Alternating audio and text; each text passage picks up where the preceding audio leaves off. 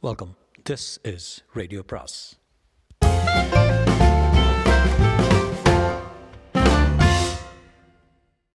Hello, everybody. This one is a, an English piece by James Thurber. The, uh, the title is University Days. University Days by James Thurber. This, this was done uh, during the 30s, so the, the timing is pretty important. It's 1933 is when this got released. So, University Days by James Thurber. I passed all the other courses that I took at my university, but I could never pass botany. This was because all botany students had to spend several hours a week in a laboratory looking through a microscope at plant cells, and I could never see through a microscope. I never once saw a cell through a microscope. This used to enrage my instructor. He would wander around the laboratory, pleased with the progress all the students were making in drawing the involved and, and so I'm told interesting structure of flower cells until he came to me. I would just be standing there. I can't see anything, I would say he would begin patiently enough explaining how anybody can see through a microscope, but he would always end up in a fury, claiming that I could too see through a microscope, but I just pretended that I couldn't. It takes away from the beauty of the flowers anyway, I used to tell him. We're not concerned with beauty in this course, he would say. We are concerned solely with what I might call the mechanics of flowers. Well, I'd say, I can't see anything. Try it just once again, he'd say, and I would put my eye into the microscope and see nothing at all, except now and again a nebulous, milky substance, a phenomenon of maladjustment. You are supposed to see a vivid, restless clockwork of sharply defined plant cells. I see what looks like a lot of milk, I would tell him. This, he claimed, was a result of my not having adjusted the microscope properly, so he would readjust it uh, it for me, or rather for himself, and I would look again and see milk. I finally took a deferred pass, as they call it, and, and waited a year and tried again. You had to pass at least one of the biological sciences or you couldn't graduate. The professor had, came back, uh, had come back from vacation, brown as a berry, bright eyed, and eager to explain cell structure again to his classes. Well, he said to me cheerily when we met in the first laboratory hour of the semester, we're going to see cells this time, aren't we? Uh, yes, sir, I said. Students to right of me and to the left of me and in front of me were seeing cells. What's more, they were quietly drawing pictures of them in their notebooks. Of course, I didn't see anything. We'll try it, the professor said to me grimly. With every adjustment of the microscope, known to man. As God is my witness, I'll arrange this glass so that you could see cells through it, or I'll give up teaching. In 22 years of botany, I. He cut off abruptly, for he was beginning to quiver all over, like Lionel Barrymore, and he genuinely wished to hold on to his temper. His scenes with me had taken a great deal out of him. So, so we, we tried again. We tried it with every adjustment of the microscope known to man. With only one of them did I see anything but blackness or the familiar lacteal opacity.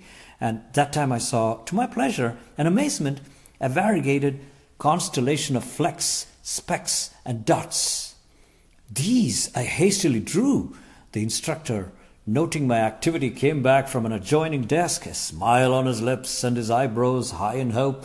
He looked at my cell drawing. What's that? he demanded with a hint of squeal in his voice. Oh, that's what I saw, I said. You didn't! You didn't! You didn't! he screamed, losing control of his temper instantly, and he bent over and squinted into the microscope. His head snapped up. That's your eye, he shouted. You've fixed the lens so that it reflects. You've drawn your eye. Another course that I didn't like, but somehow managed to pass, was economics. I went to that class straight from the botany class, which didn't help me any in understanding either subject. I used to get them mixed up, but not as mixed up as another student in my economics class who came from there direct from a physics laboratory. He was a tackle on the football team named Bolenciecwcz. At that time, Ohio State University had one of the best football teams in the country, and the Bolenciecwcz was one of its outstanding stars. In order to be eligible to play, it was necessary for him to keep, it, keep up in his studies, a very difficult matter, for while he was not dumber than an ox, he was not any smarter. most of his professors were lenient and helped him along. None gave him uh, more hints in answering questions or asked him simpler ones than the economics professor, a thin, timid man named Bassum. One day, when we were on the subject of transportation and distribution, it came Bolenciecwcz's turn to answer a question. Name one means of transportation, the professor asked to him, uh, said to him. No light came to this big tackle's eyes. Just um, any means of transportation, said the professor. Bolenciecwcz still staring at him. That is, pursued the professor, any medium, agency, or method of going from one place to another. Bolenciecwcz had the look of a man who's being led into a trap. You may choose among steam, horse drawn, or electrically propelled vehicles, said the instructor. I might suggest. Well, I might suggest the one which we commonly take in making long journeys across land.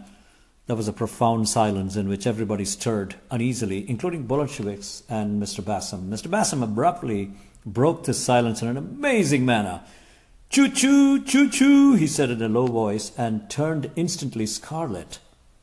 He glanced appealingly around the room. All of us, of course, shared Mr. Bassum's desire that Bolenciecwcz should stay abreast of the class in economics. For the Illinois game, one of the hardest and most important of the season, was only a week off. Toot toot, toot toot, some student with a deep voice moaned, and we all looked encouragingly at Bolenciecwcz. Somebody else gave a fine imitation of a locomotive letting off steam. Mr. Bassum himself rounded off the little show. Ding dong, ding dong, he said hopefully. Bolenciecwcz was staring at the floor now, trying to think, his great brow furrowed, his huge hands rubbing together, his face red. How did you come to college this year, Mr. Bolenciecwcz? asked the professor. Chaffa, chaffa, chaffa, chaffa. My father sent me, said the football player. What on? asked Bassum. I get an allowance, said the tackle, in a low, husky voice, obviously embarrassed. No, no, said Bassum. Name a means of transportation. What did you ride here on? Train, said Bolenciecwcz. Quite right, said the professor. Now, Mr. Nugent, will you tell us? If I went through anguish in botany and economics for different reasons, gymnasium work was even worse. I don't even like to think about it. They wouldn't let you play games or join in the exercises with your glasses on, and I, I couldn't see with mine off. I, I bumped into professors, horizontal bars, agricultural students, and swinging iron rings not being able to see, I could take it, but I couldn't dish it out. Also, in order to pass gymnasium, and you had to pass it to graduate, you had to learn to swim, and if you didn't know how, I didn't like swimming pool, I didn't like swimming, and I didn't like the swimming instructor. After all these years, I still don't. I never swam, but I passed my gym work anyway by having another student give my gymnasium number, 978, and swim across the pool in my place. It was a quite amiable blonde youth, number 473, and he would have seen through a microscope for me if, if he could have gotten away with it, but we couldn't get away with it. Another thing I didn't like about uh, gymnasium work was that they made you strip the day you registered. It is impossible for me to be happy when I'm stripped and being asked a lot of questions. Still, I, still I did better than a lanky agricultural student who was cross-examined just before I was. They asked each student what college he's in. That is, you know, whether arts or engineering or commerce or agriculture. What college are you in? The instructor snapped at the youth in front of me. Ohio State University, he said promptly. it wasn't that uh, agricultural student, but it was another, uh, a whole lot like him who decided to take up journalism, possibly on the ground that when farming went to hell, he could fall back on newspaper work. He didn't realize, of course, that um, that would be very much like falling back full length on a kit of carpenter's tools. Haskins didn't seem cut out for journalism, being too embarrassed to uh, talk to anybody and unable to use a typewriter. But the editor of the college paper assigned him to the cow barns, the sheep house, the horse pavilion, and the animal husbandry department generally. This was a genuinely big beat, for it took up uh, five times as much ground and got ten times as great legislative appropriation at the, as the College of Liberal Arts. The uh, agricultural student knew animals, but nevertheless his stories were dull and colorlessly written. He took all afternoon on each of them on account of having to hunt for each letter on the typewriter. Once in a while, he had to ask somebody to help him hunt. C and L, in particular, were hard letters for him to find. His editor finally got pretty much annoyed at the farmer journalist because his pieces were so uninteresting. See here, Haskins, he snapped at him one day. Why is it we never have anything hot from you on the horse pavilion? Here we have 200 head of horses on this campus, more than any other university in the Western Conference except Purdue, and yet you never get any real lowdown on them. Now, shoot over to the horse barns and dig up something lively. Haskins shambled out and came back in about an hour. He said he had something. Well, started off snappily, said the editor. Something people will read. Haskins set to work and in a couple of hours brought a sheet of typewritten paper to the desk. It was a 200 word story about some disease that had broken out among the horses. Its opening sentence was simple but arresting. It read, Who has noticed the sores on the tops of the horses in the animal husbandry building? Ohio State was a land grant university, and therefore two years of military drill was compulsory. We drilled with old Springfield rifles and studied the tactics of Civil War, even though the World War was going on at that time. At 11 o'clock each morning, thousands of freshmen and sophomores used to deploy over the campus, moodily creeping up on the old chemistry building. It was uh, good training for the kind of warfare that was waged at Shiloh, but it had no connection with what was going on in Europe. Some people used to think there was German money behind it, but they didn't dare say so, or they would have been thrown in jail as German spies. It was a, a period of muddy thought and marked, I believe, the decline of higher education in the Middle West. As a soldier, I was never any good at all. Um, most of the cadets were glumly indifferent soldiers, but I was no good at all. Once General Littlefield, who was commandant of the Cadet Corps, popped up in front of me during regimental drill and snapped, You are the main trouble with this university. I think he meant that my type was the main trouble with the university, but he may have meant me individually. I was mediocre at drill. Certainly, that is until my senior year. By the time I had drilled longer than anybody else in the Western Conference, having failed at military at the end of each preceding year so that I had to do it all over again. I was the only senior still in uniform, the uniform which, when new, had made me look like an interurban railway conductor. Now that it had become faded and too tight, made me look like Bert Williams in his bellboy act. This had a definitely bad effect on my morale. Even so, I had become, by sheer practice, little short of wonderful at squad maneuvers.